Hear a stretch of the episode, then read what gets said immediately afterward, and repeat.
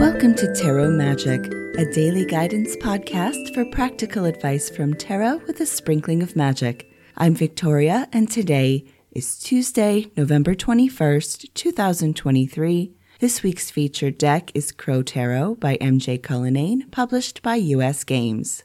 Today's card is the Five of Swords. A few things come to mind to talk about with this card, and the first thing is watch your words especially when talking to people in a conflict. The words you say in a flash of anger cannot be unheard, no matter how much you apologize or say you didn't mean it. You're planting a seed that cannot be taken back. Even if you're right, is it really worth it if you're damaging relationships with people that you care about? So keep that in mind. But the other thing that comes to mind with this card and I'm going to tread lightly here because I want to avoid getting into pop psychology or buzzword territory. But on the other side, there are certain people who can get really vicious in an argument. And maybe even everything is an argument with these people. If you try to defend yourself, they'll double down.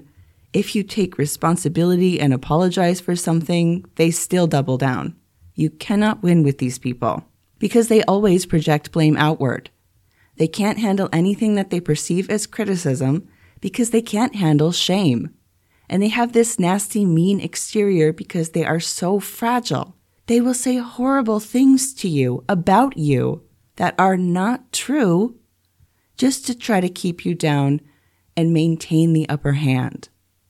Don't you believe it? The only way they can feel okay is to keep people close to them down.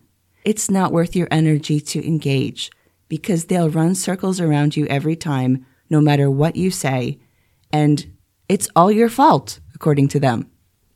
The best thing to do is to get away if you can, but sometimes we can't. It could be a family member, for example. So you need to do whatever you need to do to maintain your sanity and keep yourself safe if that's limiting contact or having really firm boundaries with the person and boundaries with yourself in the sense that you don't let them get in your head. It's important to have a really strong sense of self and know that the horrible things they say are because of themselves and not about you.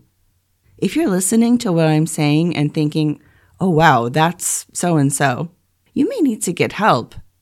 You may need therapy to unravel some damage. If you know you need to deal with this kind of person and you just don't even know where to start, I strongly suggest you look up Dr. Ramani. She has a YouTube channel and a podcast. She gives really solid information and sound advice on navigating these relationships safely. And she delivers this information with so much compassion and understanding. That's all I have for today. If you'd like to get in touch, you can find me at my website, moonlightandmercury.com, and you can follow me on Instagram at moonlightandmercury. Thank you for listening, and I wish you a magical day.